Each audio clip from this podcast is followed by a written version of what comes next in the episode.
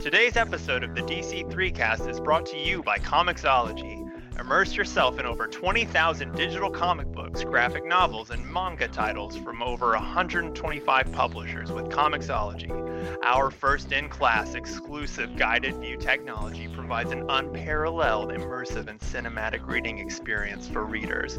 Purchase a la carte titles or start a monthly unlimited account to save 15% on select publishers. Still not sold? Try an unlimited subscription free for 30 days and see why thousands of readers trust Comixology for both classic and new releases from DC, Image, Marvel, and many, many more.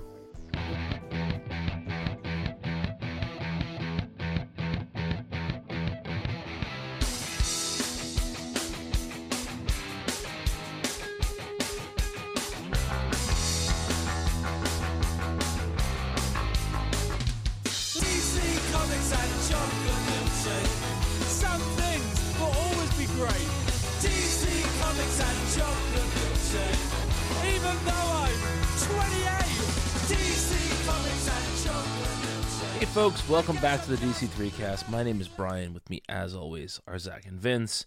We are here for the first of our four weeks discussing 52. This was DC's first weekly event series of the modern era. It had four main architects Geoff Johns, Grant Morrison, Greg Rucka, and Mark Waid. They co wrote each of the 52 issues. Every issue featured art breakdowns by Keith Giffen and this was taking place in the year following Infinite Crisis. All of the mainline DC books skipped ahead a year for a one year later story, and this book told the story of that year. Um,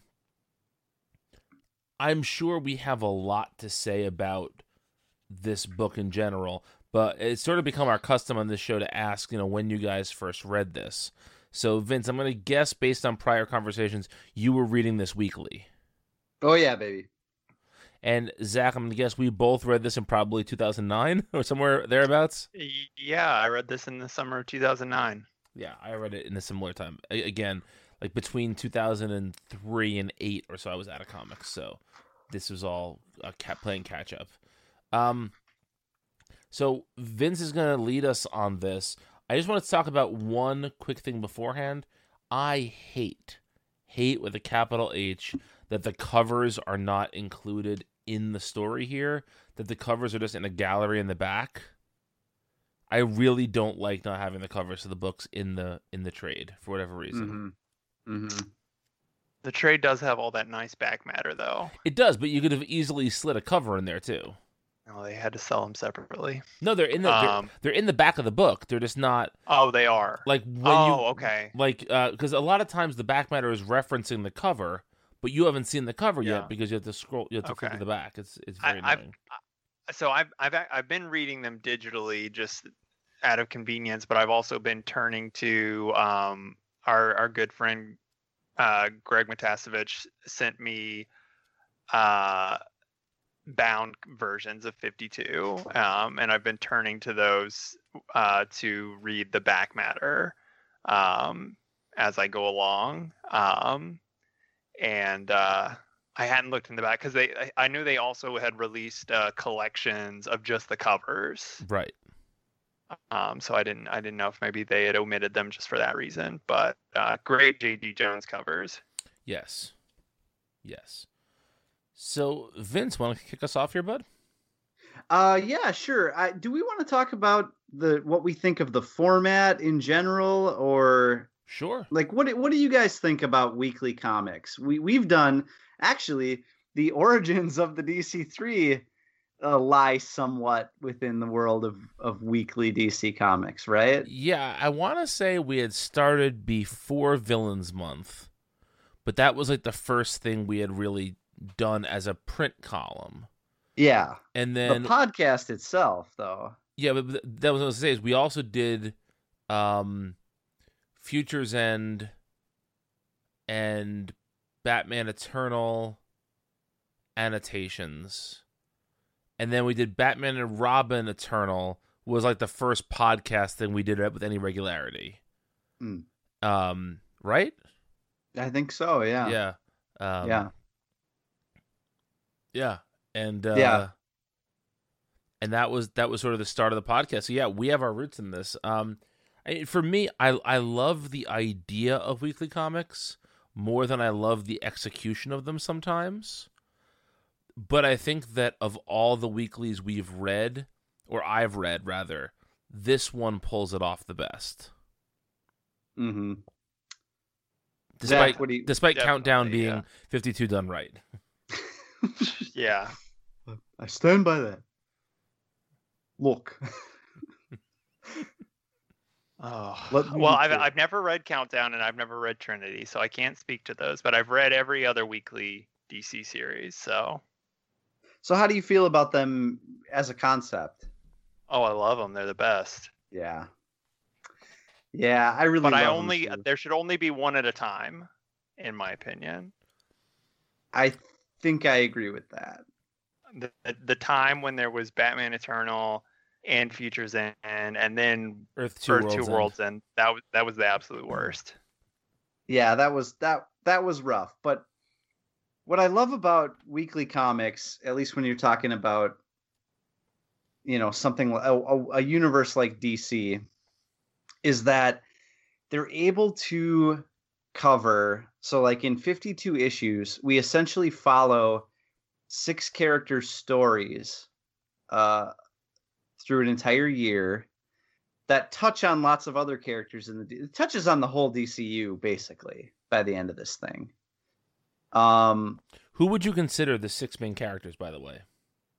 uh Renee Montoya, Steel, Booster, Ralph, Black Adam, the question. You wouldn't count the Space Heroes? Um I'm going by what Dan DiDio said as the pitch for this. Okay.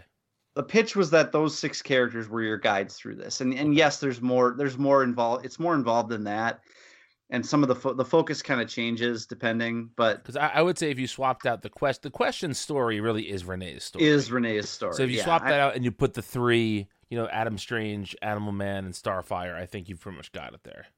sure i'm Yeah. i'm i'm i'm You're following our boy Danny. I understand. yeah There, there's other stuff that comes in later, and it, it's been so long since I, I don't remember like what threads. I don't remember like what character threads interact with this, and I don't want to tip my hand too much, but like in these first 13 issues, we have some stuff with Will Magnus and T.O. Morrow. Yes, Mhm. that is also a big thread. Yes. yeah Yeah, Yep, yep. So so but regardless, what I what I'm saying is um I love how you get all these different stories and if you think about like just these 13 issues, which we'll go over individually in a bit, but like if you not to to any one individual character, not much happens in these 13 issues.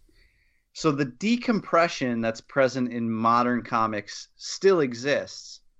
But you're reading, you know, six or more different characters' stories across those 13 weeks.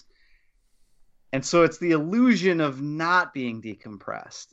And I love that. To me, that's the solution for like the malaise that I sometimes feel when like if you imagine any of these stories on their own, you're reading a, a in this period of time a 13 issue run on the question or or Rene Montoya that essentially doesn't get anywhere in 13 issues, you know.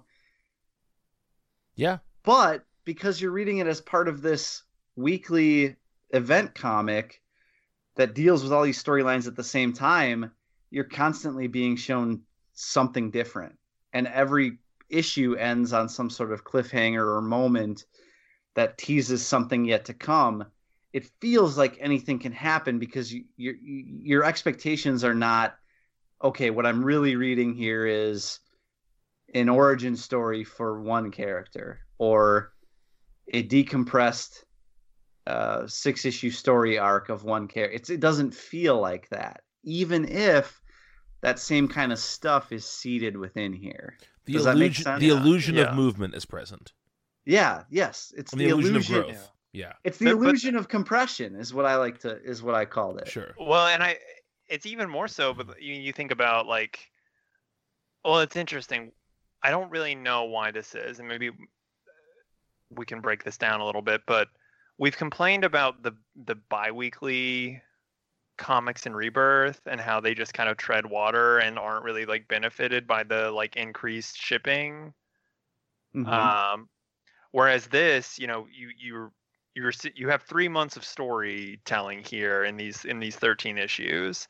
Um and you compare the amount of things that happen in this to you know say a book that you know three issues of a normal series and it's just far so much more happens in this you know um it just feels so much richer Mhm. um so it, it it's the illusion of compression because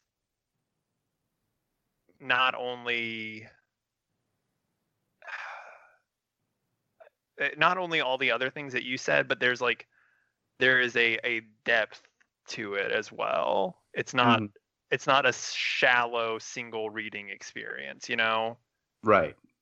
Um Yes, it's not. It's not saying I'm taking the birds of prey from here to here over 12 issue 13 12 issues or whatever i'm taking all of these characters through the dc universe is that what you're saying like Yeah, yeah, you're yeah, you're really you're taking the DC universe really Yes. in general, and that's like the best. These like backbone books are just they're just the best. Um, oh i love it I, yeah. Yeah. and the trade-off obviously is probably a little bit with the art Significant Um, trade off, yes. yeah a, a little bit, yeah, I mean, I think some of it is perfectly crumpulent art.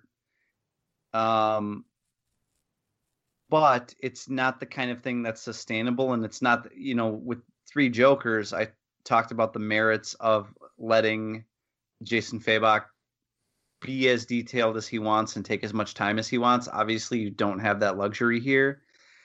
And it's nice to have the continuity of Giffen kind of staging everything and having these other artists come in and finish it off. But it's this is cliche to say, but it, it does look like rushed work here and there. I think sometimes. It, it's rarely the artist's best work. Yeah. It's and it's very much focused on the artist delivering that that's the trade-off. When we say, "Oh my god, so much happens and that's why this is good."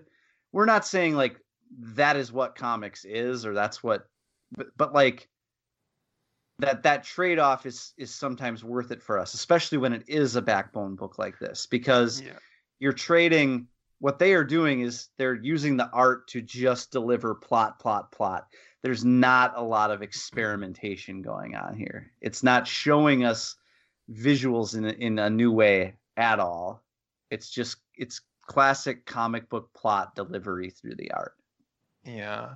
But I will say these generally are like this is a pretty good stable of artists, and none of the very in very few cases would I say the art is like egregiously like bad. Um, it's generally very crumpulent to a to a to above crumpulent, and you know we've got some great work from people like Joe Bennett and Eddy Barrows, and um, you know some people that we like a lot now. Mhm. Um, so I, I will say, uh, not not to to counter that, but I when I read the first two or three issues, I thought both, wow, this is the worst Joe Bennett art I've ever seen, and also I remember the art in this book being better. I'm not saying that means it's bad. It's just that I I had remembered the art being better than it was. That's interesting. Uh, I I don't think I I wasn't really paying attention to art the same way now that I, do then because I was really just getting into comics and really for me at that point comics were, were just a vehicle for plot.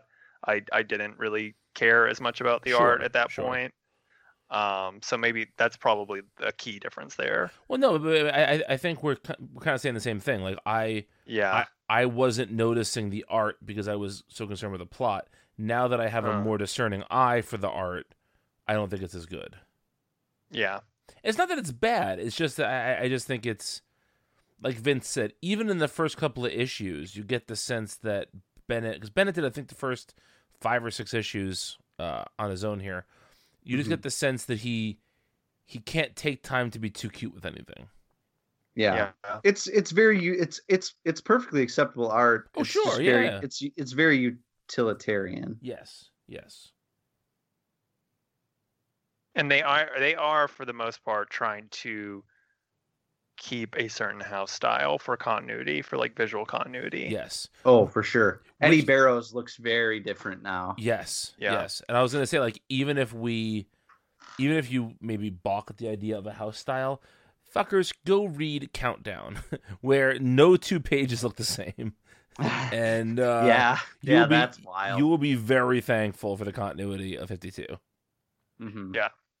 Absolutely. I am All right, I am shoot. both I am both very glad and somewhat sad we are not reading Countdown for this show.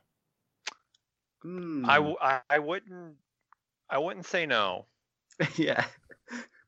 Well, let's get those two beers out of you first. and Yeah, then- exactly. Um, I wouldn't say no either, but I'm I'm a pain pig, you know that. um, we, Um, we may have to read Countdown, boys. i would do it i would do it over five weeks instead of four Yeah, No, okay, I- sure. I would do it in one week to get it over with. it's you terrible. can't read 52 issues in one week oh man, imagine making that five weeks of your life though. yeah, no, I, I I would rather have a terrible week than have than have oh no I um, physically couldn't do it. That would be the problem. you read fifty two. i think i just underestimate how bad countdown is Mm, I have now read it twice. Once once for what was supposed to be pleasure, and then once for a multiversity thing this summer, and it's it's bad. I'll tell you what, I'm gonna try to finish 52 early. If I do, I will take some of that time to read some of Countdown, and if I can make it through like the first dozen issues, and I haven't balked, we have to do it. this is this is truly sick. Sicko mode in Thi- action. This is sicko mode in action, but it's also now recorded on the podcast for posterity, so we have to do it. Yeah, you're right. But o- only if I get through those issues. It's all to be fair, resting on me, and I have a track. I have a track record. I have a history of not reading comics, so you're probably safe. and I, I, I will I will say this. I will say that the first twelve issues are probably the most palatable of the whole bunch. See, the thing is, if I do it, I'm gonna want to read like Countdown plus like all the tie-in miniseries too, and I Oh. don't want to do that. We would just be Like reading Countdown, Countdown. to an Adventure and Countdown to Mystery and the the Lord Havok, um, Countdown Arena, um, the whole the whole thing. DC was really on one at that time, man.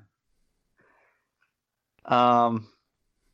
Anyway, right, can we- fifty-two. Can we just get started with 52 Yes. here? No, All right, so so I'm going to go issue by issue, and I'm going to kind of treat this the way that we did when we were podcasting those other weeklies. In that, I'm re- I'm not going to talk in like great detail about the plot. I'm going to do bullet points, maybe three or four bullet points or so per issue. And if you guys have anything else you want to add or say about any of that stuff, just stop me. Um, or anything I forgot. Um, I'm also not going to focus on the art very much because it is very much house style utilitarian. Um, so if there is an art thing, like again, please stop me.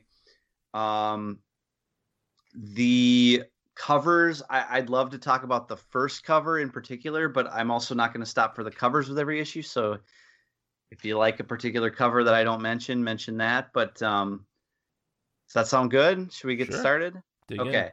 So the 52 number 1 cover is pretty iconic to me because of like a, a the time and place of being young and picking this up and marveling at the idea of a weekly series and then having, you know, again when I'm young and I see this image of like the Batman cowl and Wonder Woman's sword and lasso stabbing through Superman's cape, I think like, man, can they do that? That's like, you know, pre- pretty pretty iconic image, I would say, right? Don't you guys think that's a pretty great cover? Yes. I I think it also sets the tone both for Jones as the cover artist and also for the idea that this is not going. like I think when you think of DC, you think of the Trinity, and this puts that to bed right away. You're not going to be getting the Trinity here, even though you Mhm. sort of get the Trinity at times, but you know, You yeah, you do. Yeah. not not in the way that you know you were expecting to get them. I guess. Right. Yes, exactly. Yeah. So like the, the the covers to this series are generally great, but none of them really stick in my mind aside from this one. Uh, the one cover that sticks in my mind is the cover to issue 13, which is the one that has like uh, Green Lantern and Green Arrow in the Cult of Connor hoods. Ah. Uh, that one, oh, for whatever reason, always always stays with me. okay. So mine is uh, issue six, um, the one with Hal on the front And, and the Great Ten behind him. and the Great Ten behind him. Yeah, Oh yeah. that's, I- that's the one that always sticks out in my mind. I also really love the one. I think it's maybe seven or eight. The one that's the the John Henry Irons cover, but it's like John Henry the folktale. Like Mm, it's, it's Mm. him swinging that the big hammer. I love that cover as well. yep, yeah, that's issue eight. Eight. It's Okay, a yeah. good one. Yeah, th- these are all excellent covers. This is this might be the best series in DC history for just straight up covers. Yeah. Yeah, they're great. Um okay, so 52 issue 1. Um so I really like the week 1, day 1, week 2, day 1 format that they do. They they literally break the plot down into not just weeks, but every day of every week basically where something happens. So if you really wanted, you could like quibble, like, okay, could that have really happened in this many days' time or whatever? But I, I think they pretty much worked that stuff out pretty well. There's nothing I can think of that's really glaring as far as the structure is concerned. Is every does every issue feature all seven days? I didn't pay attention to that fact. I no, a, no, a lot of issues. Some issues are even just one day That's of what the I thought. week. yeah, Um, no, yeah, they don't. But um, but I, it's still a very cool. Uh, Absolutely, yeah. It's a cool framing Format, I device. Yeah.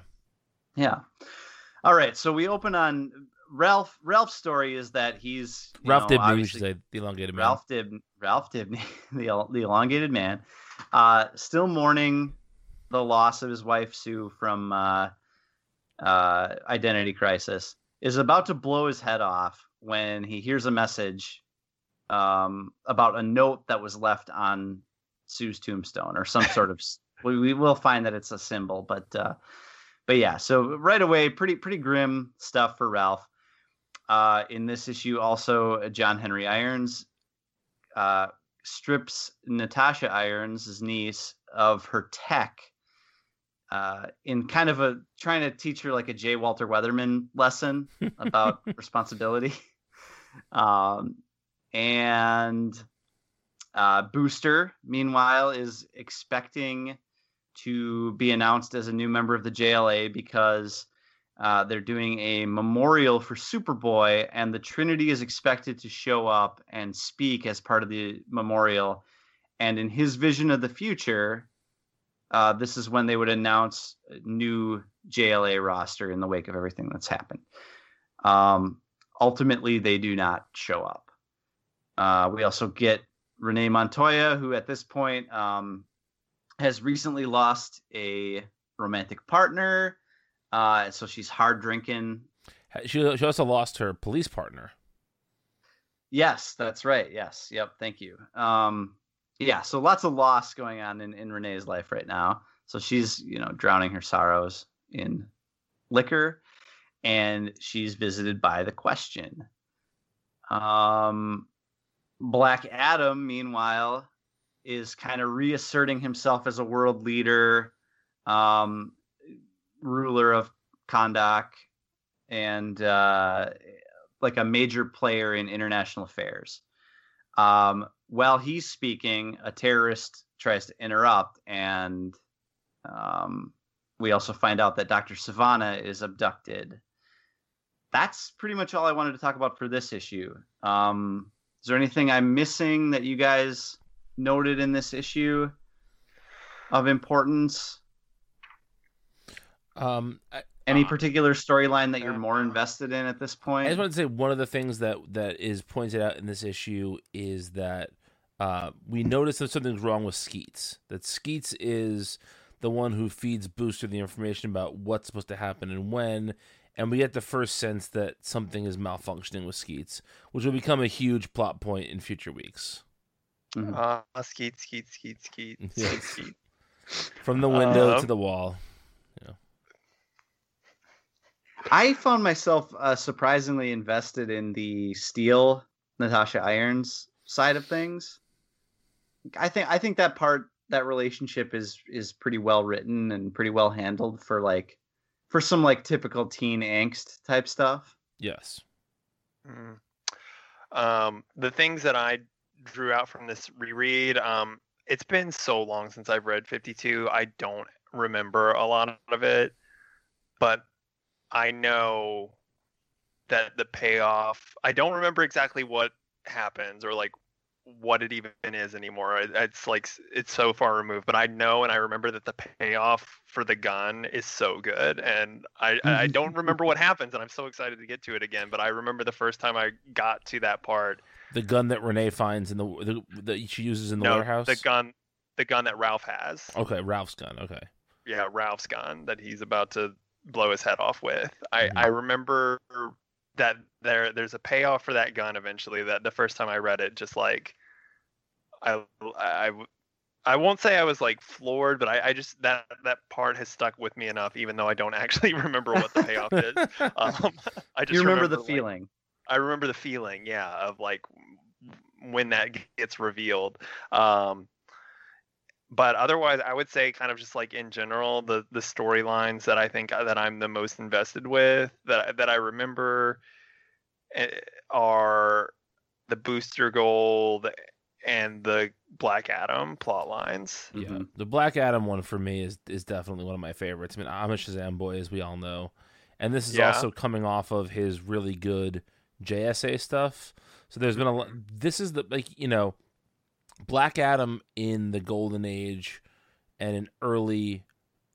In, in early Shazam as a DC property stories is pretty much just like your standard bad guy, your your sort of uh, arrogant dickhead ruler, but once Black Adam becomes the more nuanced character that Johns especially made him, and uh, also that he was made in the Power of Shazam series by Jerry Ordway, like he just becomes a really fascinating character, and I really enjoy his stories. Plus, I feel like he he's he's essentially in in this book. He's the equivalent of the Hannibal Buress "Why are you booing me? You know I'm right" gif. Like you know, everything he says has a kernel of truth in it, even if you don't necessarily like it. He's a pretty he's pretty spot on, and they do a good job of sort of highlighting his points of view without excusing his behavior. I think it's a, I think it's the most nuanced story in the first batch. But to me, that's the one, and then the Ralph and Sue story, just because I, I think it's just so heartbreaking and so and it does a really good job of of showing Ralph in mourning, but also showing what a damn good detective he is. hmm Um, then the last thing I want to say is I I just like to love love love so much the, the the final three pages, the week one day seven, where the question peels off the bat logo and paints a question mark Yeah. and shines it in Renee's uh like at her apartment window, and she's just like it points up you idiots and the question's just like are you ready? And i'm like uh, yes absolutely i'm ready. Let's go Yeah. Yeah, that's pretty great. yeah Um, do we know? So the writers were sort of semi-assigned like specific characters, right? Like, I know there's some crossover, I'm sure, but like in general, the writers were writing specific storylines within this, right? Yes, though I believe early on after the first in the first few weeks they were doing it more like as a group. Okay. Um, Okay. But I believe the breakdown goes something like Johns was doing the Black Adam stuff and the Cult of Connor stuff. Uh, Waid was doing the uh, booster stuff, and the steel stuff kind of sounds I like think him, but I, think the steel stuff. Rucka is definitely doing the question slash Batwoman stuff. Mhm. Um, and Mhm. Morrison is doing the space stuff, and I believe the supervillain stuff, or the, the the mad scientist stuff, rather. yes, that's that's for sure. I know that. Yeah. Okay. I, I think that some of it is like I know it kind of talks about it in some of the back matter, but I haven't read all of that stuff again. Um, they, I think there are definitely some cases where like two creators are kind of like teaming on on a particular storyline, but I think in general that's pretty much Yeah, spot on. I know. Sure. We'll get to the to the reveal of the Wicker Sue later, but like Waid said that he did not tell any of the other writers that that he like wanted them to read that in the comic. Mm, So that that that lets you know that there's not there it wasn't like they were going over then they were going over broad strokes as a group but at least by that point Mhm. which is issue like 12 or 13 whatever it is like at that point they were responsible for their own stories Mhm. Yeah.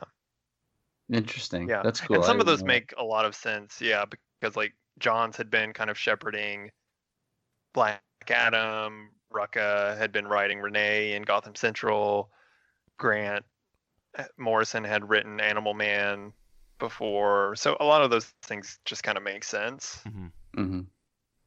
Yeah. Okay. Issue two. So uh, Ralph is investigating uh, his wife's tombstone and finds an inverted Superman S symbol, um, which is meant to represent resurrection, which we find out uh, Wonder Girl is now leading sort of a. At this point, it's a, it's like an online Kryptonian prayer uh, every night in Connor's honor, and um, and so that we, we learn that there's something of a cult building around uh, the death of Connor and the potential for resurrection. Um, we also have uh, the question breaking in on a post-coital Renee Montoya in this one, breaking into her apartment.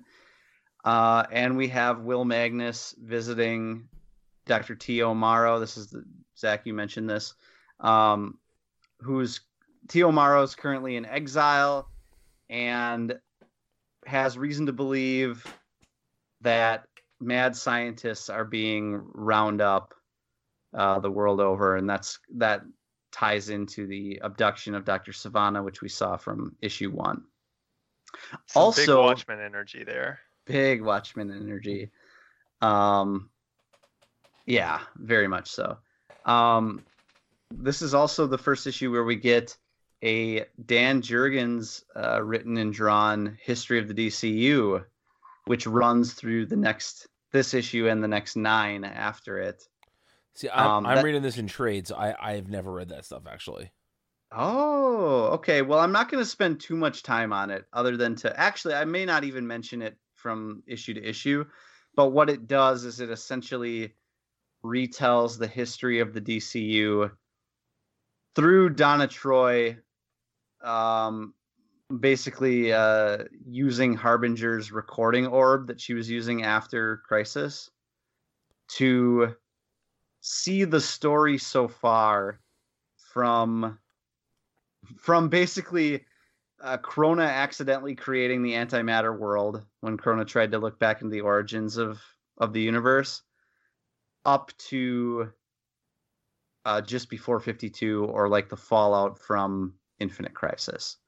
So it covers that over over 10 uh, segments, and I'm a sucker for Jurgens' art. So I, like it was really fun to read this. It's it's it's kind of piffle. It's just you know kind of like informational back matter. Basically, there's not much of a story there. For people who have just read all of the events that are covered in this span of it, it is. Yeah, Uh, that's definitely for sure. um, uh, yeah, yeah. Uh, but I, I like it. I like Jurgens' art, and Yeah. it was it was really nice. Um, Countdown anything else does- from issue? uh, sorry countdown is something similar in the back matter i'm just saying Okay. Yeah. I actually Um, think that the backups, those backups from uh, 52 and Countdown got uh, collected together at some point. Um, Probably. that that sounds right. Sounds like something that would happen. The one thing that the that the the history of the DCU backup accomplishes is that at the very end, um, a new monitor is introduced, or a member of the monitors, um, is introduced in the last one. Um, so that's probably all, all I'll say about those. Um, anything else on issue two of fifty two? Um, I no. like the mad scientist stuff. I, I think that's a really intriguing plot. I have to say, I actually think all these plots are really intriguing.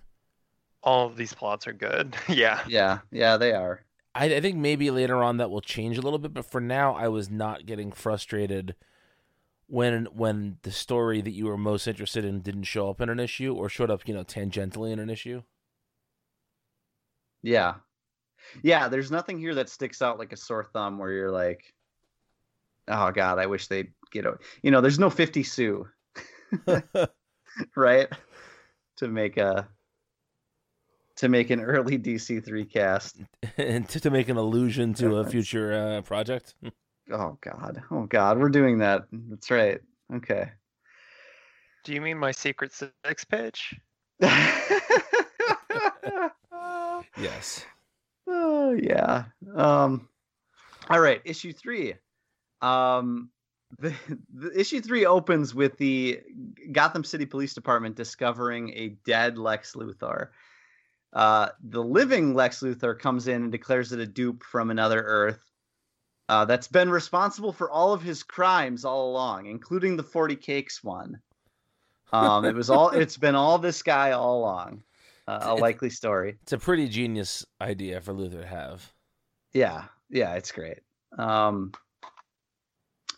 and uh, also we see a Black Adam being propositioned by Intergang, uh, trying to get access to his country. Um, he murders one of the Intergang members, Noose, uh, in response. Also rips apart Terra Man later in this issue as kind of a demonstration to the world that he means business. Um, and we also see that Steel is deciding to send uh, Natasha to summer school, which basically puts her further puts her hero life on hold, which is kind of the conflict that's going on between those two. And that's issue three. Um, anything from that we want to highlight or that I forgot? Um, did you mention Adriana?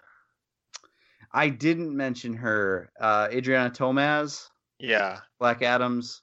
Yeah, so this is where she shows up for the first time in this series, kind of uh, offered to Black Adam, right, as some sort of skeevy, Yeah. Skeevy. Uh, Yep. By by Intergang, yeah. Yeah. Yes. Um, Um, she'll she- be important. she becomes a very important character. Yeah. Yes. Oh. Uh, Um, I- I, I- wanted. sorry. Go ahead, Zach. oh, go ahead. No, you go. Well, I, I one small dumb thing. Don't you think Terra Man looks like a um, uh, East of West character? yes. Yes. Absolutely. Okay, oh, won- yeah. wonderful, wonderful realization there. I, I, yeah, I wouldn't have thought of that. Uh, what I was going to say Um, is in the back matter here, we get in the first 13 issues, at least twice, Greg Rucka takes a swipe at uh, the artists.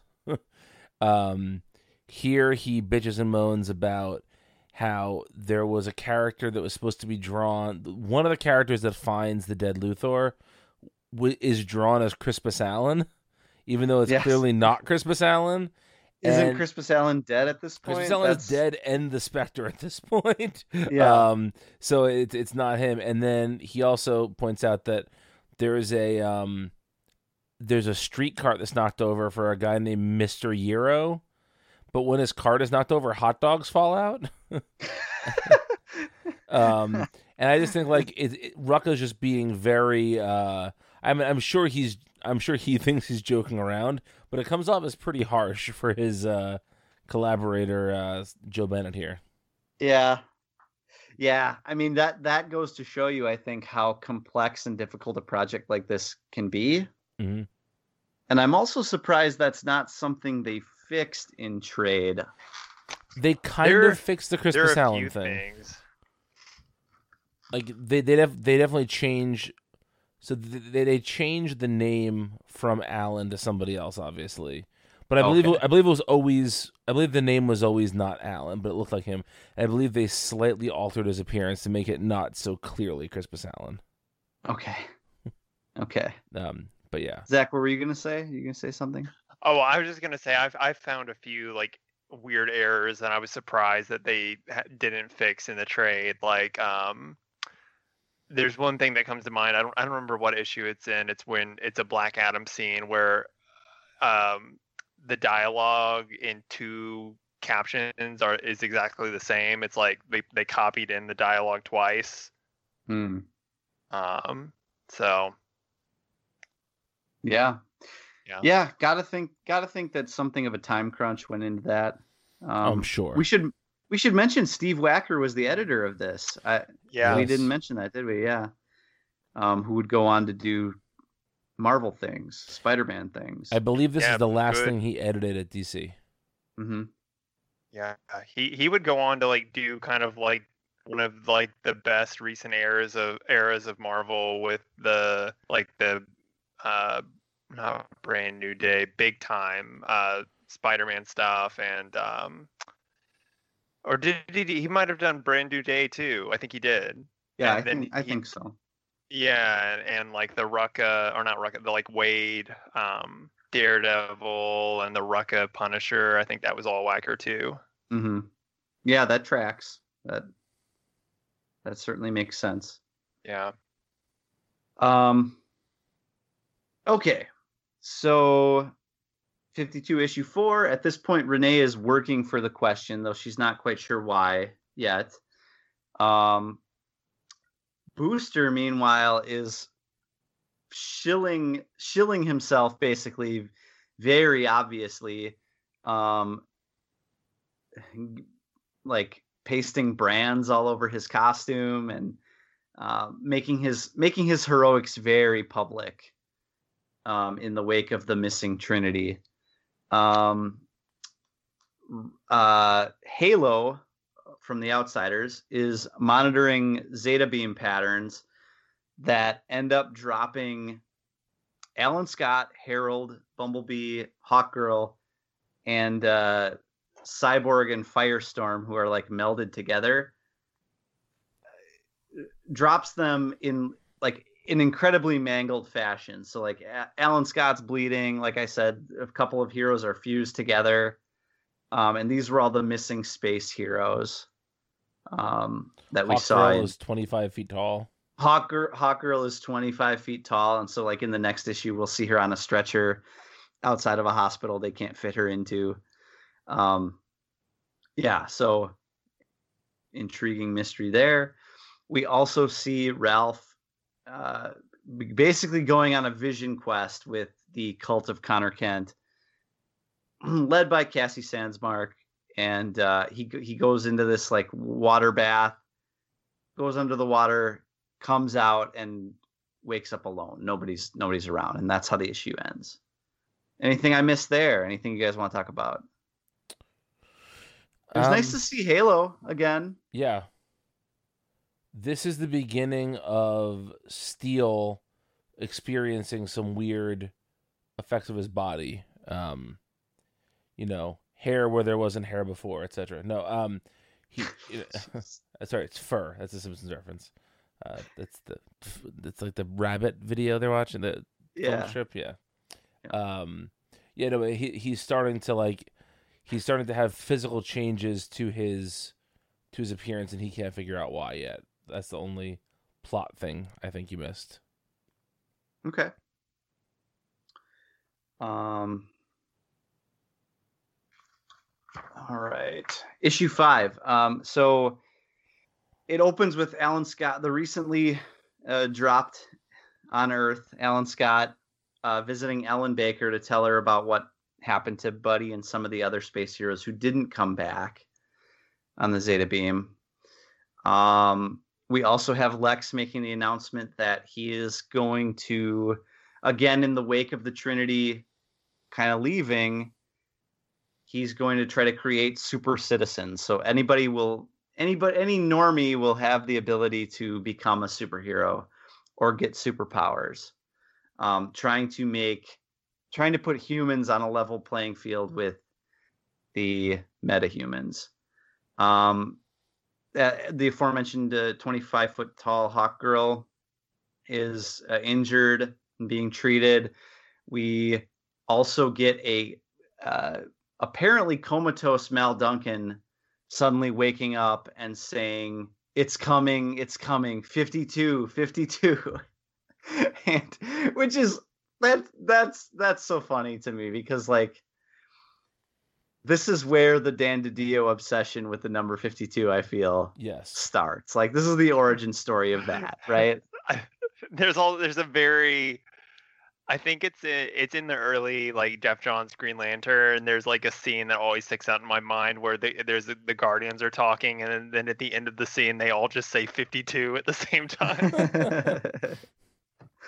yeah, um, very very important yeah. number. We'll find out its true significance in this story later, yeah. but we should also say that Mal uh, Duncan has at least part of the Red Tornado fused with him. Ah, yes, yep. And he's so, another one of the fused. Uh... Yeah, what he's saying, all the things he's saying are the last things the Red Tornado said before his destruction. All yes. the things she said, all the things she said, through my head. Oh boy. Uh, you know that one, Brian? No, I don't. What was that? Whoa. That Maybe I know uh, it. It's all the things she said. Yeah. What what is it? Tattoo. Uh huh. Yeah. It's a, it's song by Tattoo. Oh yeah, I know that song. Okay. Sure. Yeah, you, you got it. You're there. You, you're with us. Um. And let's see. Okay, we also see Adam Strange for the first time, who is uh, well, he and Buddy Baker and Starfire are alive on some world, some strange world that's being described by them as a paradise. Starfire calls it heaven, I believe. It's a weird Correct. thing to say, but um, Adam Strange is also eyeless at this point. His eyes are. Yeah. We should also mention that Alan Scott lost an eye in this space battle as well. So multiple. Oh, I didn't even catch that. Yeah, he, yeah, he, yeah. He's. They actually mentioned in the back matter how it's hilarious how he's wearing a mask but also wearing an eye patch under the mask. and yep. they also say one of the eye that he has isn't his. Yes, right? correct. Yeah, it's somebody else's eye, probably Buddy's. Oh, gross. Um, or you mean that... Adams? Sorry, Adams. I'm sorry. Yes. Yeah. Also. I remember there being like some sexual tension between Buddy and Starfire in this series, but I did not remember that like the first time we see them on this planet, like Starfire is just bathing in front of both of them. Oh yeah, she's she's butt ass naked in this thing. Like, I guess that's where that starts for Starfire too. Like, I what I don't know. Was she was she that was she depicted that way before? That was a big New Fifty Two thing. It, it was. was, yeah. Um, I, I want to say that she was not as sexualized before this. So thanks, Grant. yeah. Um all right, so that's issue 5. Uh issue 6.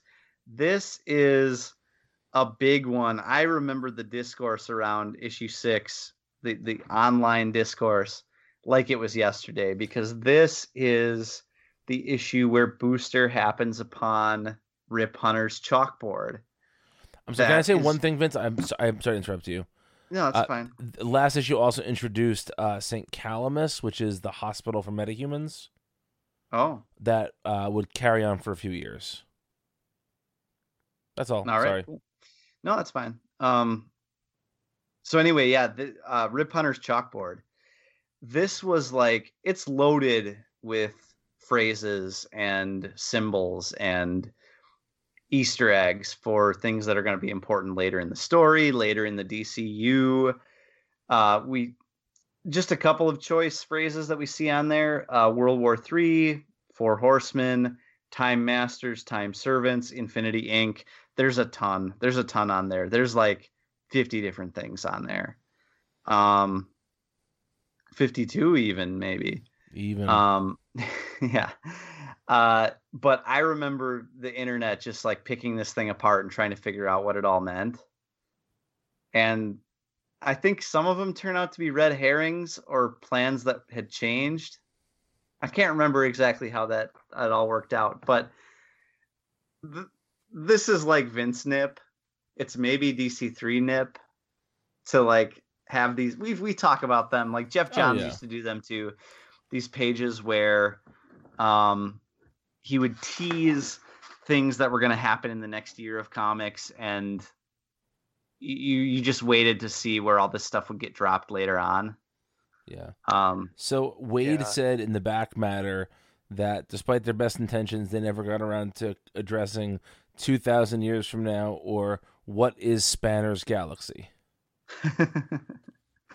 yeah, so some of them ended up being yeah. Um, it's also funny, like this was like right around the same time that um Lost was taking off and kind of like TV online discourse was becoming a thing. Um, and this just like plays right into that. Oh yeah. Yeah, this very much has the same like mystery box feel to it. Yeah. Yeah. Um Yeah.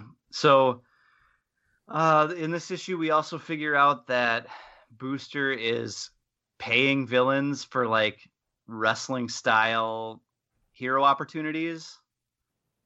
Um part of kind of like the, the scandalous arc of boosters in this uh series so far.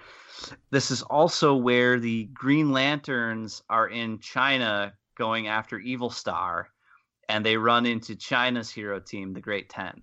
Uh, as The first on the appearance of the Great Yep, Ten. first appearance of the Great Ten. Um, which I love. I love those characters.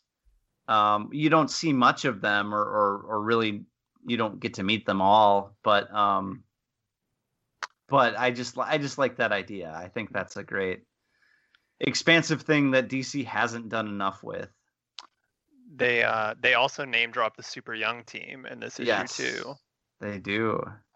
Um, also, this is before uh, Hal Jordan becomes a prisoner of war because he didn't wear his Green Lantern ring, and it's why he didn't show up for most of 52. Uh-huh.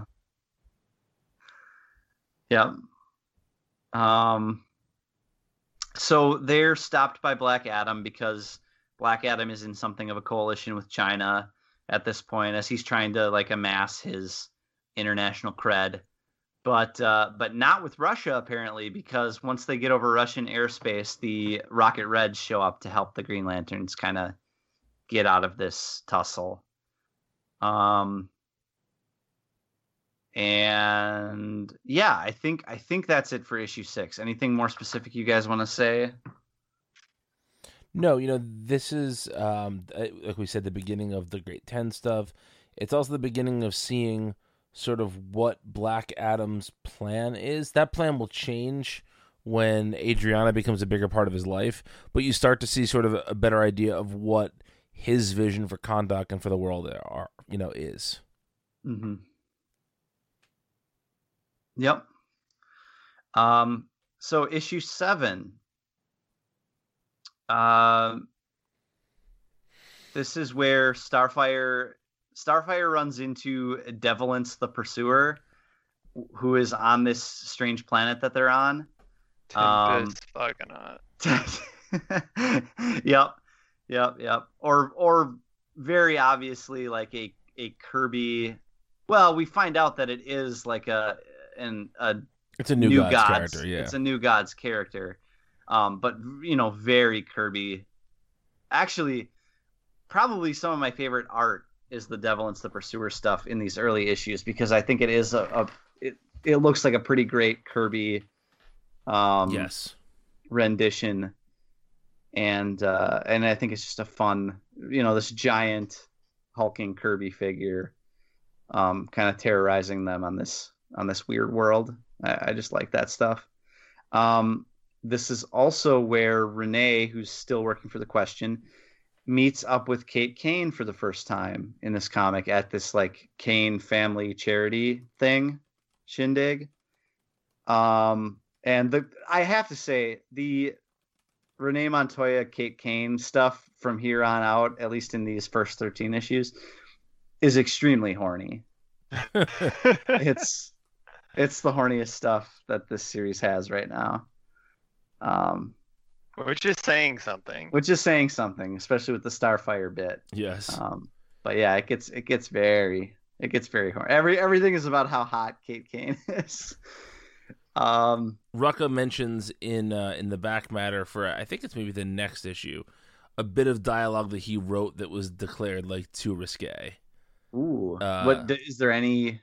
Oh, he he tells you exactly what it is. Yeah. Hang on, let me let me find it here. Um, it's the I, I believe it's the ne- is the next issue where we see Kate like come to the park to talk to them. I believe that I believe that story picks up in a couple issues. I don't think we see Renee at all in the next one. Okay. Well, regardless, so they meet up there, and um, hang on, I'm, I'm getting there. So uh, Charlie, the question, says to her, "No, really, that was smooth. No wonder when women's are fa- women are falling all over themselves for you. Hey, I've got an idea. Why don't we double date sometime?" The line originally was Charlie saying, "No, really, why don't you just tell her you faked all your orgasms while you were at it?" okay. Couldn't get that one through. Huh? No, couldn't get it through. Yeah. Sorry, Greg. Yeah. um we also see Booster get caught because uh I forget which villain it was that he was paying. I can tell you here. Give me a second. Keep but talking. anyway, yeah, There's anyway like metal metal man guy who Yeah, who wasn't well, even like a real villain. He was like an actor who he Yes. gave a suit to. Right, right, exactly. Like, yeah. Um, I just forget who it's supposed to be, but eh, but anyway, like the the kayfabe that was going on in the in the issue before gets found out, and basically Booster's reputation gets wrecked in front of a bunch of reporters and a crowd, and then Ralph just like lays into him because because earlier Ralph had confronted Booster about, you know, if you can see the future and you know what's going to happen why didn't you why don't you prevent heroes from dying? Why didn't you prevent my wife from getting from what happened to her? You know what like you're selfish focused on yourself. You don't you don't look to see what's going on with all of us and you know boosters like well stuff like that doesn't occur to me blah blah blah you know then- Manthrax, by the way. Manthrax. manthrax that's right Which yes is a i great was a- name. great name yeah um and and ralph is like brutal to booster not undeservedly so either you know um but basically basically tears him apart as a hero reputation wise in front of in front of the world essentially and that's where this issue ends um anything want to stop me or Well, we should take a break here in a second. Um, oh But- yeah should we but I, I do want to say that I think it's interesting that there's sort of parallel tracks in this series where, as we see Ralph get his shit together and start to be a better detective, we're seeing Booster fall apart. Hmm uh, and so th- this is where those two points connect. But we we see those same trajectories going on after this. yeah absolutely Zach, anything? Mm, no. All right, well, let's take a break, and when we come back, we will discuss issues eight through thirteen of fifty-two. Hello, everybody. My name is Mike, And I'm Greg. and together we are Robots from Tomorrow, a twice weekly podcast appearing at multiversitycomics.com. Each week, we take some time to check out books hitting shelves on Wednesday that are worth your attention. And each month, we dissect the previous catalog. We also have long form discussions about books we've enjoyed, like Dan Clow's Ghost World and Jack Kirby and Mike Royer's Kamandi. And if that's not enough, we also do creator interviews. Some of the talks you'll find in our archives feature Mike Mignola, Leila Del Duca, Sean Martinbrough, Emma Beeby, and Greg Rucka. So that's a lot of content for everybody. Please subscribe to Robots from Tomorrow in iTunes or Stitcher so you never miss a thing. Robots from Tomorrow has hours of comic focused entertainment week in and week out. And now, back to your show. All right, issue eight. So um, we see another argument between uh, John Henry and Natasha, who um, ends up enrolling in the Lex Luthor Everyman Super Project thing, the Superhuman Project thing I mentioned earlier. Um, we also get Ollie and Ralph investigating the cult of Connor, uh, going to one of their safe houses.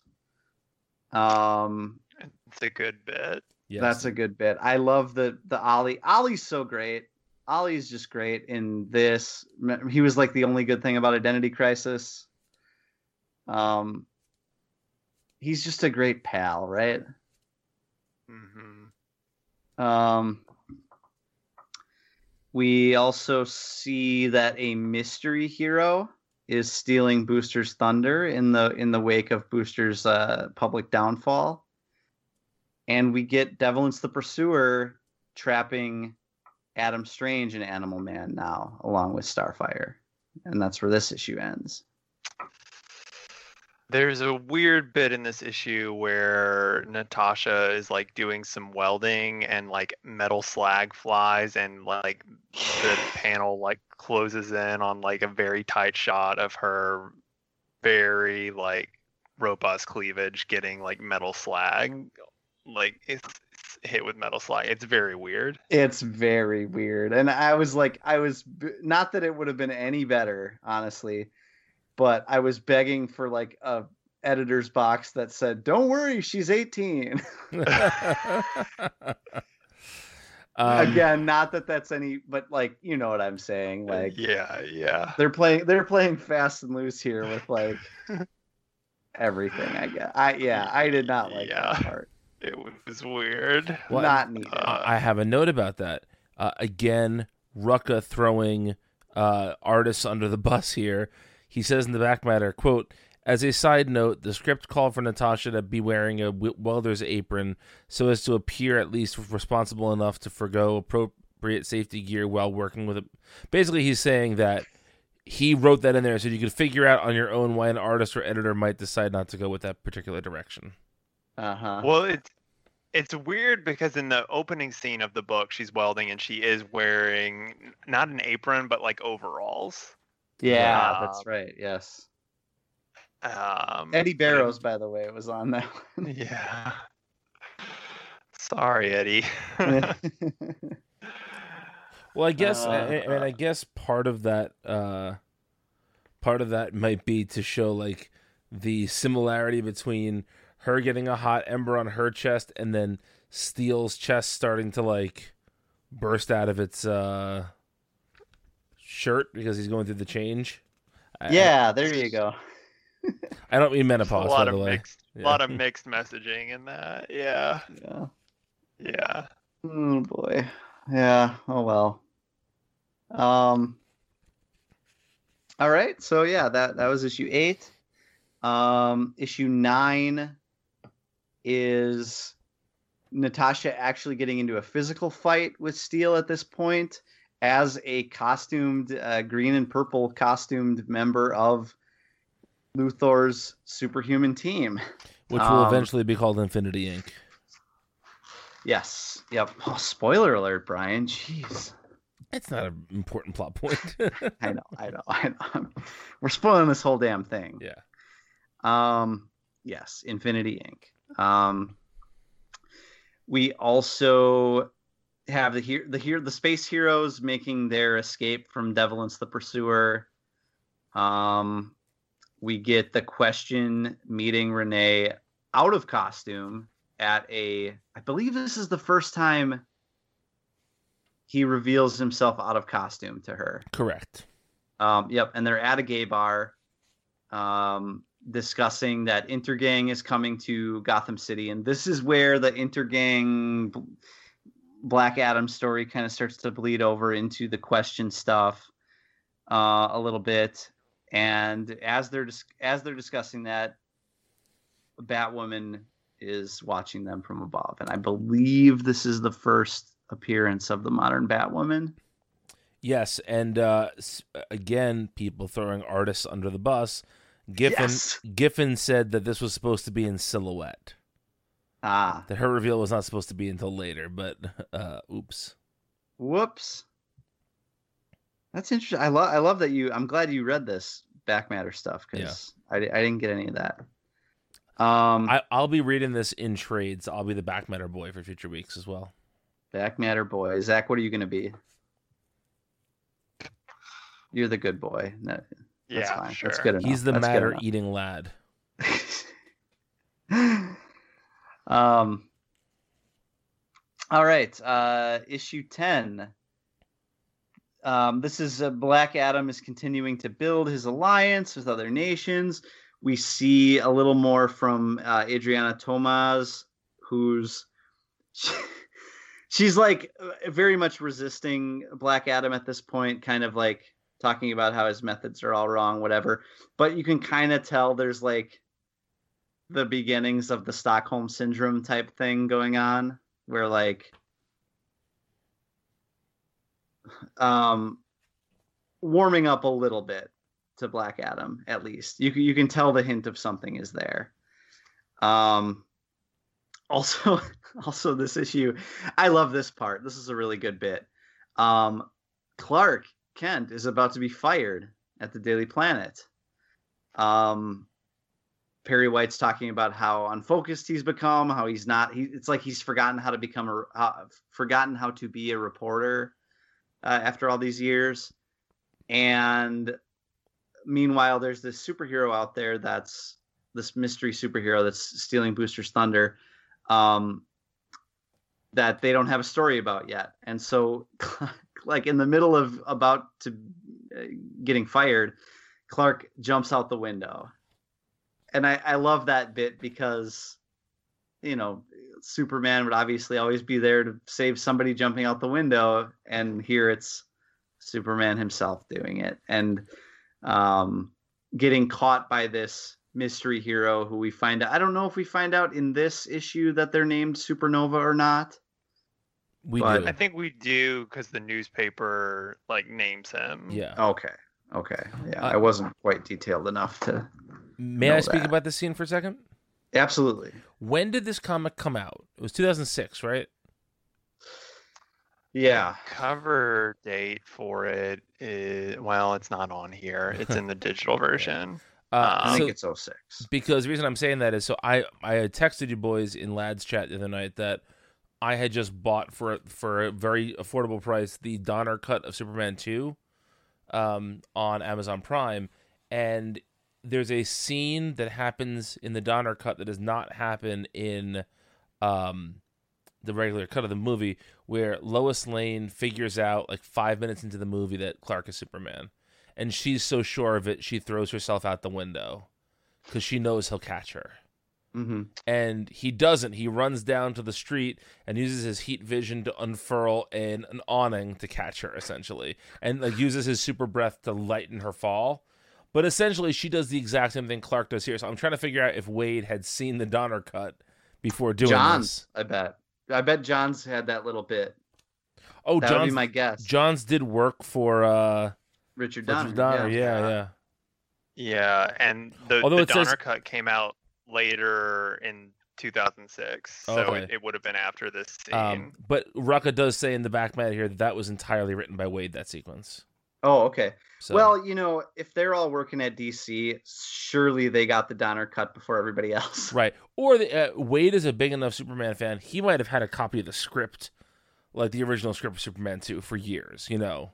Sure, I Um, could see that. but anyway, I, I'm not saying he necessarily stole that, but it's a very similar sequence. Yeah. yeah, it's a very it's a very similar sequence, but you know, there's enough of a twist there that that Oh yeah, it's a great scene. Yeah, it's a very it's well great. written scene. Yeah. Um, yeah, yeah, that's awesome. And then the other thing from issue ten is um, Dr. Magnus is bringing uh, T.O. Morrow the empty cocoon from Dr. Sivana's lab. I think we all know what that is. Um, anything else from issue ten? And anybody who's watched the after credit scene to Shazam knows, Yes. knows who it is. Yes, Yes. yes, exactly. um, yeah, okay. Issue eleven. Um, so Ralph figures out that the cult of Connor has stolen some of he and Sue's stuff from one of their safe houses or warehouses or whatever. Um, and essentially creates a wicker Sue or like an effigy of Sue with the intent on resurrecting her. A very creepy, very creepy imagery in that one. Um, we also have the the question and Renee breaking in on Intergang um, after they link them to Kahndaq. Um, Whisper A'Daire captures them, and Batwoman ends up rescuing them. Um, oh, in my notes here, I wrote the question Batwoman stuff is very horny. Um, but it's it's been horny before, and it will continue to be. So Um, I, I think we should say that the Kate Kane Batwoman costume is one of the best costumes DC has done in the 21st century. Uh, designed Absolutely. designed by Alex Ross, actually. Um, but I hate this bit of dialogue, or not dialogue. It's like it's narration. Uh, uh, Renee is saying, "That's not Batgirl. That's that's a Batwoman." Like it's just such a weird bit of dialogue for her to say. That's probably what prompted me to write that it's horny. Yeah. Actually, Yeah. I probably I probably had enough at that point. yeah, that's a that's a very weird. Yeah, yeah, but yes, great costume, great, great character, great revival of an old concept and turning it into something novel and new. Yeah. Can I can I talk Um, about the back matter here for a second again? Dude, go off, man. So DiDio gets uh, the back matter here, and he talks about how, um, you know, that Kate Kane was introduced here, and that it was a big deal that she was a lesbian, not because they hadn't done lesbians before, because Renee Montoya is a lesbian, but because it was a lesbian wearing the bat symbol. And uh, so while the bat, so while the quote real world may not know Renee, they would know somebody wearing a bat symbol. And uh, I did not realize this, but apparently there was some controversy because the deal was mentioned in a New York Times article, and they used the phrase "lipstick lesbian," but attributed it to him. Oh and no. so he he claimed that he had never heard that phrase before. Um, uh, but he said that they got over a thousand emails about the introduction of Kate Kane, and they were 50-50 positive, negative about her sexuality. Hmm. I feel like if you had done that today, it would have been a far less even mix. But unfortunately, some comic fans would still email to bitch about it. Oh yeah, yeah, yeah, for sure. Um, I think I believe Dan when I, when he says I he never heard of that before. I mean, uh, Thom Brennaman claims he had never used the word he used on the air ever before in his life. He's 52 years old. He had never used it before. So, Yes, you know, yeah. we'll see. Yeah, you're right. I, I'd like to give uh, DiDio the benefit of the doubt though, because after he got let go by DC, he did have um, a, a very diverse crowd of of writers and creators saying that Dan always stood up for them and championed. Oh, them- I'm I'm teasing. I'm I know, te- I I'm teasing Danny I know. D. I know, yeah. I know, I know. That's why you just give me crap all the time. Um, yeah. Uh, so yeah, I, I like to think I believe him on that one. Um, all right, issue twelve. Are we good to move on? Zach, you have anything to say about issue 11? You're a quiet boy tonight. Quiet over there. Oh, I've been very talkative tonight.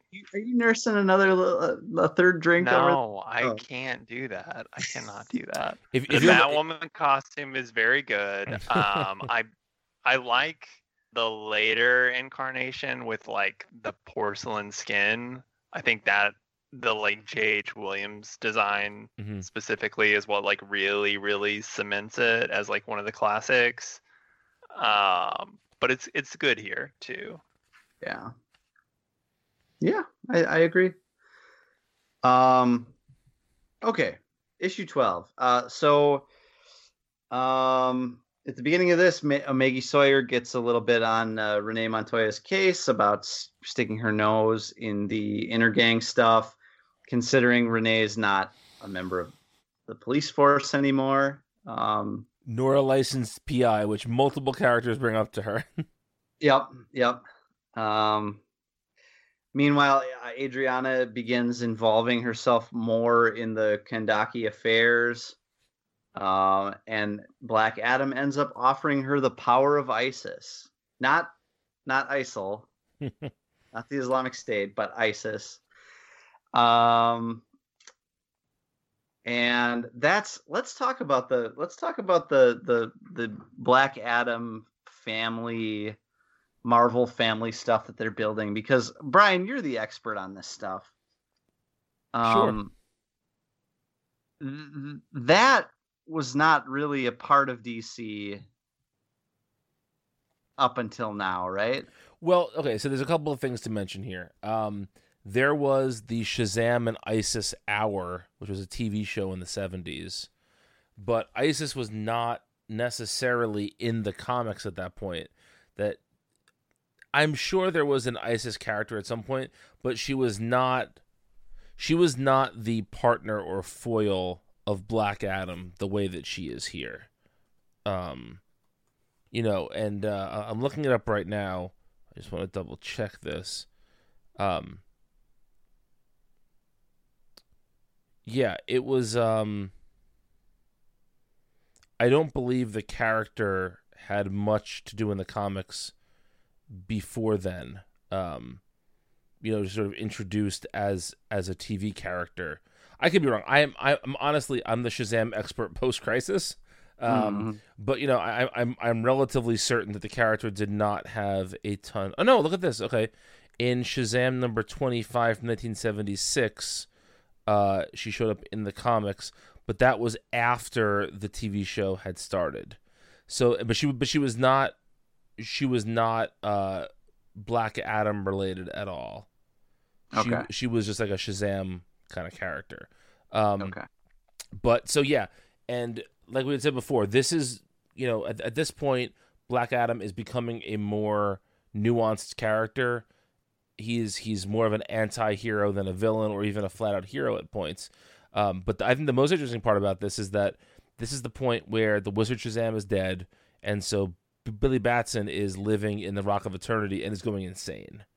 And Yeah. so, so he's we a little he's a little nutty with it. Yeah. he is yes um and so we see a comp like and it's it's not totally clear here whether he would have supported black adam in doing this if he hadn't been a little nutty or if his lack of control over himself is what allows him to allow black adam to grant the power of isis although f- at least up until this point everything with Isis seems she seems like a much better person and a better person to use the power than Black Adam himself does. Hmm. You know, she cares about about the the average man more than he does. She, uh, you made me say it. She cares about man's pain.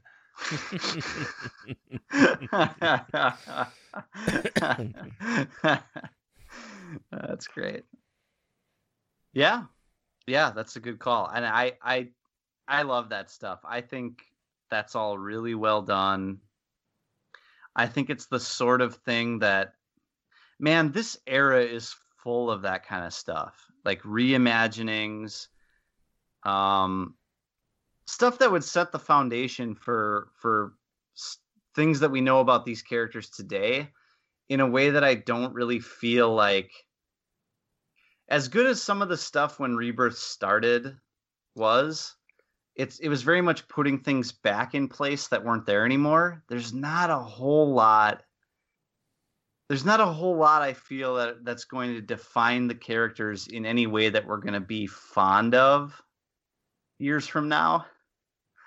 We've talked about how Wally West is always going to be pinned with the um, Heroes in Crisis stuff Yep, now. mhm. But I can't think of too many things in the post rebirth era that we're going to be like nostalgic for that will carry forward about these characters. No, I mean I would hope that like some of the stuff Priest did in Deathstroke will carry over, but I, I have no delusions that it will.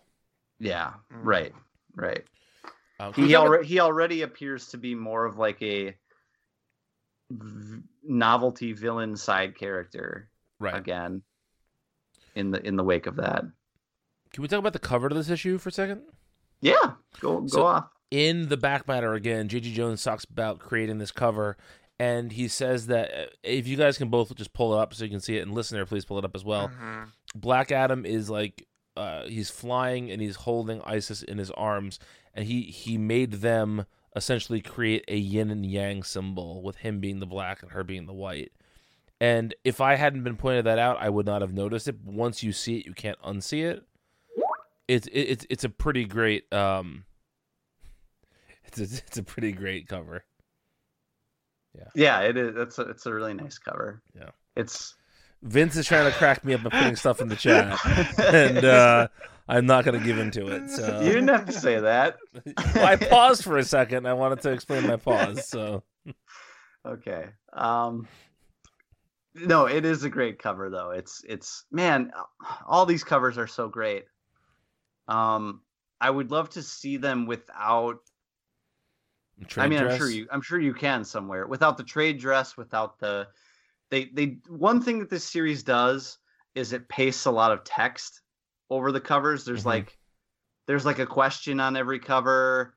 There's like a you know plus the origin of Wonder Woman or plus the history of the DCU, and then there's like a ticker tape that runs over the bottom too. And the ticker tape is not very invasive.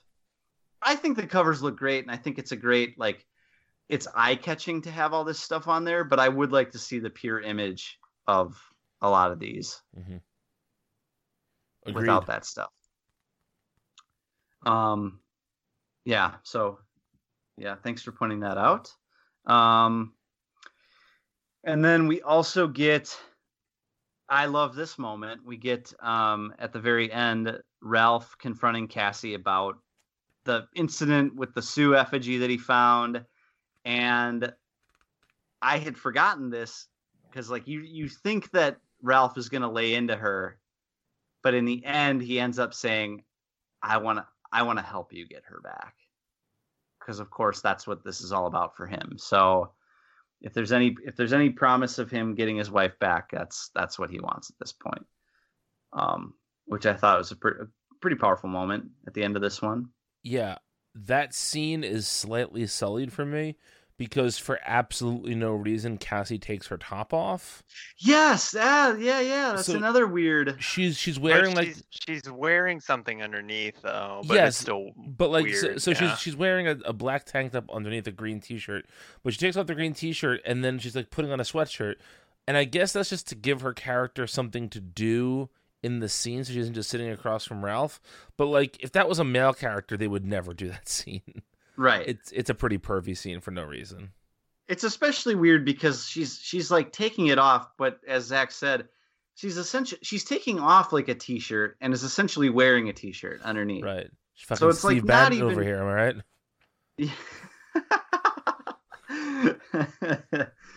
uh, yeah. Who himself is a resurrected corpse. Um, uh, He is what my cousin Chris would call a river corpse. A corpse has been floating in a river for a few days, so Bloated, yeah, yeah, nice and we- bloated, yeah. yeah. Very good. Um, by the way, that scene is also courtesy of um, Eddy Barrows, so Yep. it seems to be a theme there. Ah, Eddy. Uh, I don't I don't notice that stuff in his modern work, but maybe maybe I'm just not thinking of it or missing it. It was a Um, different time, Vince. It was a different time. It was a horny time. Um, this also has an origin of Wonder Woman backup now that the history of the DCU stuff ended. Uh, written by Mark Waid, art from Adam Hughes, and it's it's just I think two pages long. Um, but the Adam Hughes art is really nice, and it's a nice distillation. Uh, it's it's stuff that everybody knows, but you know, I don't hate that it's thrown in the back here. Um, all right, and the final issue, issue thirteen. Well, the final issue we're talking about tonight, anyway. Um, I I really like this issue. It opens up with Ralph and some of the other Justice Leaguers kind of covertly uh, they're all wearing hoods. They've snuck in with the cult of Connor and they're watching the ritual that's going to bring Sue back. And Ralph just feels like he needs his buds there at that time to, to you know, see whether this is all real or not, investigate what's going on here. And for a brief moment, it appears that Sue is alive or at least reaching out in some form, reaching out to Ralph. I believe she says his name a couple times, or at least this like She says, "Help me," does. I believe too. Okay, yeah, and is like crawling towards him or like reaching for him. Um, kind of a horrifying scene if you think about it. Oh, it's absolutely Yeah, horrifying. It's Yeah. pretty dark, yeah. the the the heroes kind of uh, tear the place down when they they they kind of think like oh this is all hogwash and they kind of disrupt the ceremony um and meanwhile while this is all going down like the, the, the place is crumbling all around them ralph disappears at one point and before the scene ends we see him clutching onto this effigy of sue uh, just saying like we're gonna try again we're gonna tr- try again try again just repeatedly kind of catatonically saying this over and over again.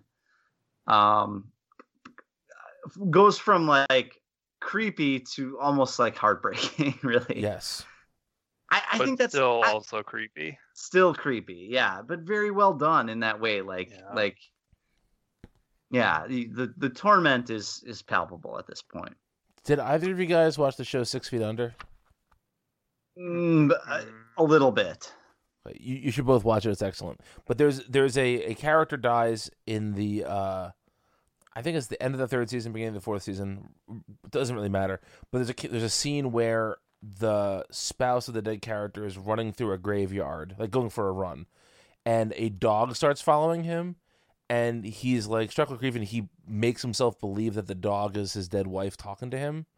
Mm, because just like when you're when you're depressed and you're susceptible to ideas whatever you will you will stretch credulity to feel something right? And so i feel like this is a great example of ralph just like regular rational ralph i mean hal says in this issue like you're the most rational guy i know like ralph would not be the person you'd think would be falling for this but he's so hurting right now that he'll fall for anything right.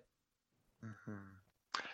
Yeah, and I- I don't know if you mentioned this, Vince, but the the characters that he brings with him are specifically like Justice League people who have died and come back, or who have like a connection to the afterlife. In Zauriel's case, which is Oh an yeah, good interesting point. Yep. note. it's Yeah. Zauriel hal um metamorpho and uh ollie hmm Yep. Yeah, it's good Yeah. stuff. cool yeah it's a good scene it's a good scene um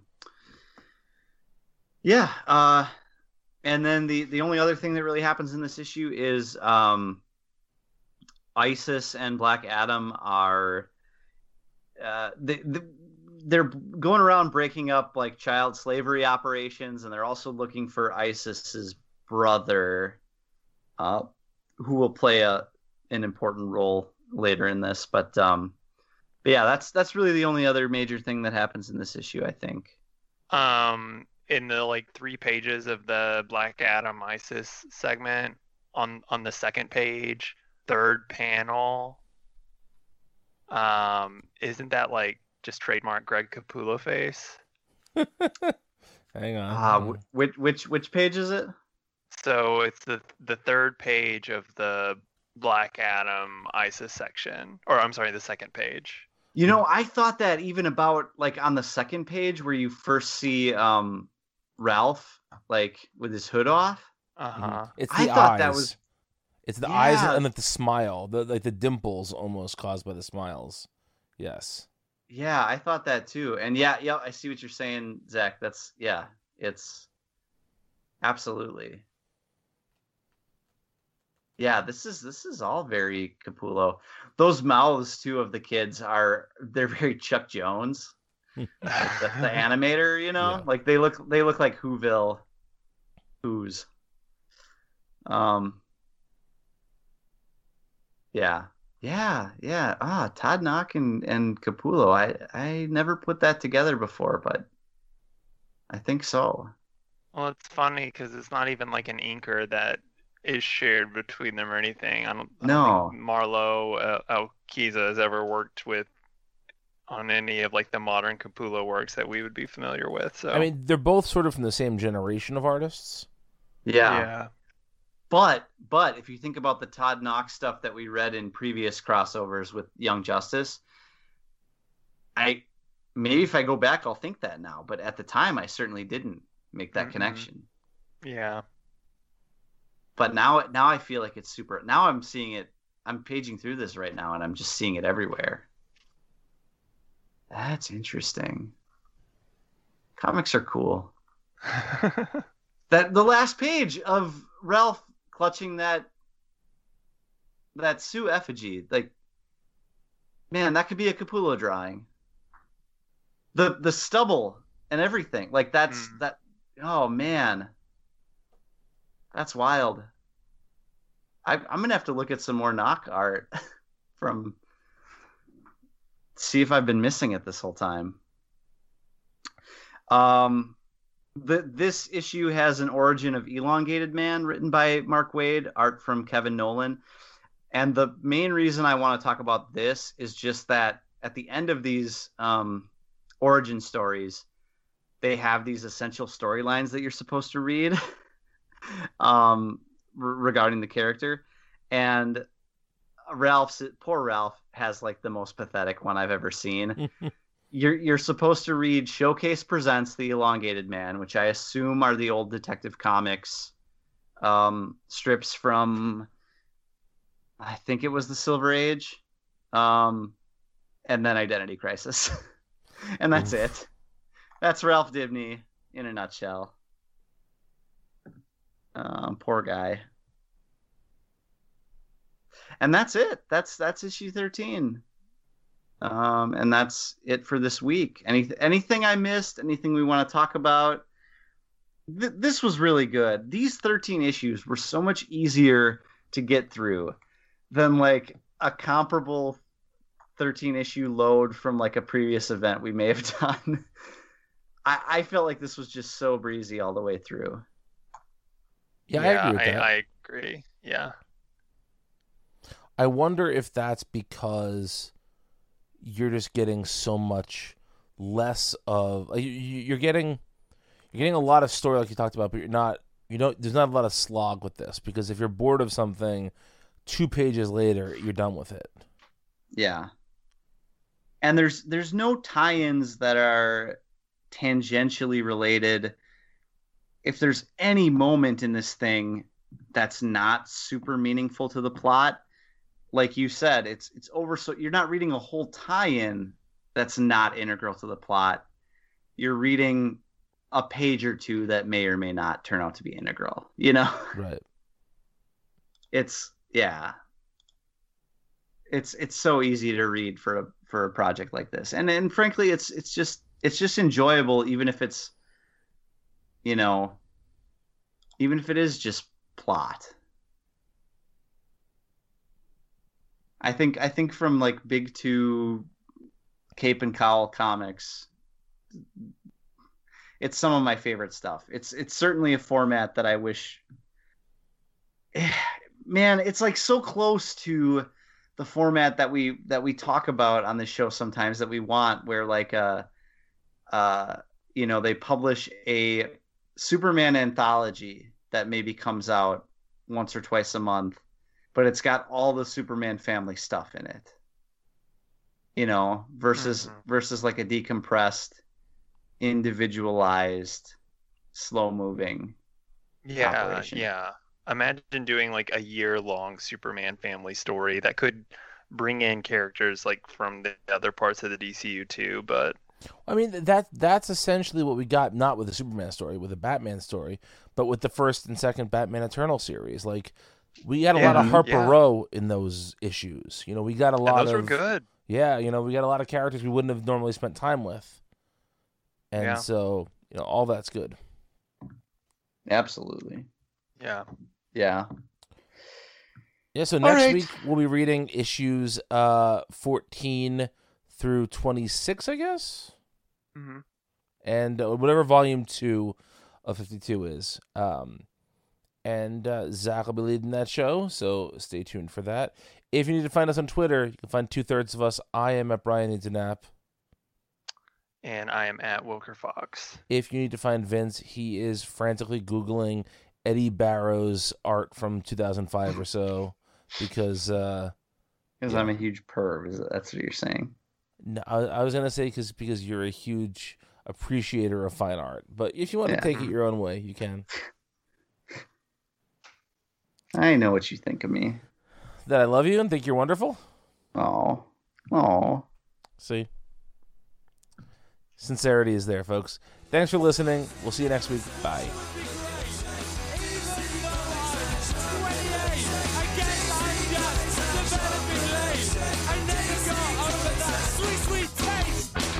My Game is good. There's the There's the